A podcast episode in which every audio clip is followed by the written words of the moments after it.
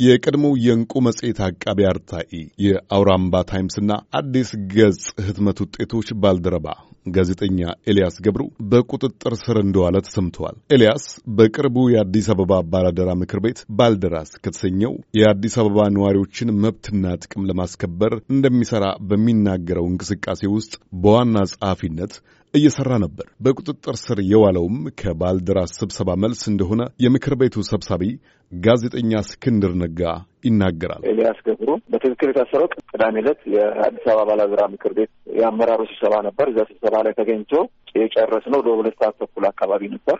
ከኔ ጋር በግል ነበር አብረን ያመሸነው እና ሁለት ሰዓት ተኩል ላይ ስንለያይ እየተከተሉን ነበር ማለት ነው። ቅዳሜ ዕለት አሰሩት እና አላወቅንም ነበር። ቅዳሜም አላወቅንም፣ እሑድም አላወቅንም። የተከራየው ቤት ግን አላደረም ነበር። ዛሬ ጠዋት ግን በአጋጣሚ አንደኛ ደረጃ ፍርድ ቤት ጊዮርጊስ ያለን በፖሊስ ተይዞ ሲቀርብ በአፋጣኝ እዚያው በአካባቢው ያለው ሕዝብ አሳውቆናል። ኤልያስ ገብሩ በአራዳ ምድብ ችሎት እንዲቀርብ በተደረገበት ወቅት አቃቤ ሕግ በባህር ዳር ከተማ ከቀናት በፊት ከተፈጠረው ችግር ጋር በተያያዘ እጠረጥረዋለሁ፣ በጸረ ሽብር ሕጉ መሠረትም ጉዳዩን የበለጠ ለማጣራት የሚረዳኝ 28 ቀን ይፈቀድልኝ ሲል መጠየቁን ፍርድ ቤቱም ፍቃዱን መስጠቱን እስክንድር ነግሮናል። በአሁኑ ሰዓት ኤልያስ ገብሩ ከሌላኛው የባልደራስ አመራር ስንታየው ቸኮል ጋር በአንድ ክፍል ታስረው እንደሚገኝ የጠቀሰው እስክንድር አሁን በማረፊያ ቤት ውስጥ ያሉበት ሁኔታ አስከፊ መሆኑንም ይዘረዝራል። እንግዲህ ይህ አሁን እነሱ ያሉበት ቦታ መብራት የሌለው ጨለማ ክፍል ውስጥ ነው። በጣም ጠባብ ነው። አሁን ኤልያስ እዛ ክፍል ውስጥ ሲገባ ሶስተኛ ሰው ነው የሚሆነው እና ጨለማ ነው። በጣም ቀዝቃዛ ነው። እነ ስንታየው ከተያያዙ ጀምሮ እስካሁን ድረስ ገላቸውን እንዲታጠቡ አልተፈቀደላቸውም። እንደ ልብ ሕክምና እያገኙ አይደሉም። ይሄ ክፍል ደግሞ ሽንት ቤት ጎን ነው። በጣም ኃይለኛ ሽታ አለው። አንዱ ራሱ በሽታ የሆነባቸው ሽታው ነው እና በአጠቃላይ በጣም በጣም በጣም በጣም አስከፊ በሆነ ሁኔታ ውስጥ ነው ስር ላይ ያሉት። ይሄ የተባለው ነገር እውነት መሆኑን ሲያረጋግጣችሁት እንዴት ነው? ከቤተሰባቸው ጋር ንግግር አድርገው ነበር ወይ? ቤተሰብ አያገኛቸውም።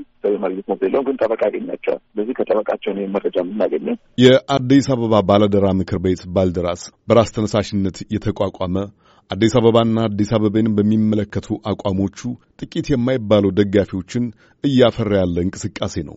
ሆኖም እንቅስቃሴው ሕጋዊ እውቅና የሌለው ነው ከሚለው ጀምሮ የባልደራስ እርምጃዎችን የሚተቹ ወገኖችም አልጠፉም። የባላደራ ምክር ቤቱን አባላትና እንዲሁም ደግሞ ምክር ቤቱ ኢትዮጵያ ውስጥ ያለውን ውጥረት የሚያቀዘቅዝ ሳይሆን የሚያፋፍም አይነት እንቅስቃሴ ያደርጋሉ የሚል ትችት ይቀርባል። በዚህ ጉዳይ ላይ የምትለው ነገር ይኖር ይሆን? እንግዲህ እኛ ይሄ በዚህ ያለ ምላሽ ምን አድርገን ነው ያፋፋም ነው? ምን አድርገን ነው ያባባል ነው?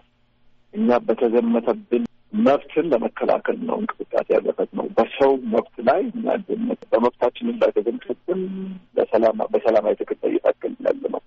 እዛ ላይ እኛ አንደራደርም። ይኸው አሁን በሀሰብ በሽብር ተከትለን ቢሆን ከሰላማዊ ትግላችን ምንም ንቅንቅ አላል ጠጠር አላመሳለ ከዚህ በፊትም አሁንም ጠጠር አናነሳም እና በሰላማዊ መንገድ እስከታገልን ድረስ በሰላማዊ መንገድ እስከሄድን ድረስ ሀሳባችንን መግለጹ እንዴት አድርጎ ነው የሀገሪቷን ፖለቲካ ማግባብሰው። አሁን በቁጥጥር ስር ያለው ኤልያስ ገብሩ ከዚህ ቀደምም በተደጋጋሚ ለእስር ተዳርገዋል። በኢትዮጵያን አቆጣጠር በ2006 ዓ ም ይሰራበት በነበረው ዕንቁ መጽሔት ላይ በታተመና ግጭትን ያባብሳል በተባለ ጽሑፍ ሰበብ ክስ ቀርቦበት ነበረ። በአምሳ ሺህ ብር ዋስ ተለቆ በመከራከር ላይ የነበረው ኤልያስ በድጋሚ በህዳር 2008 ዓ ም እንደገና ለእስር ተዳርገዋል። ኤልያስ ባሳለፍነው ዓመት መጀመሪያ ላይ በምህረትና ይቅርታ ከተለቀቁ ጋዜጠኞች መካከል አንዱ ነው።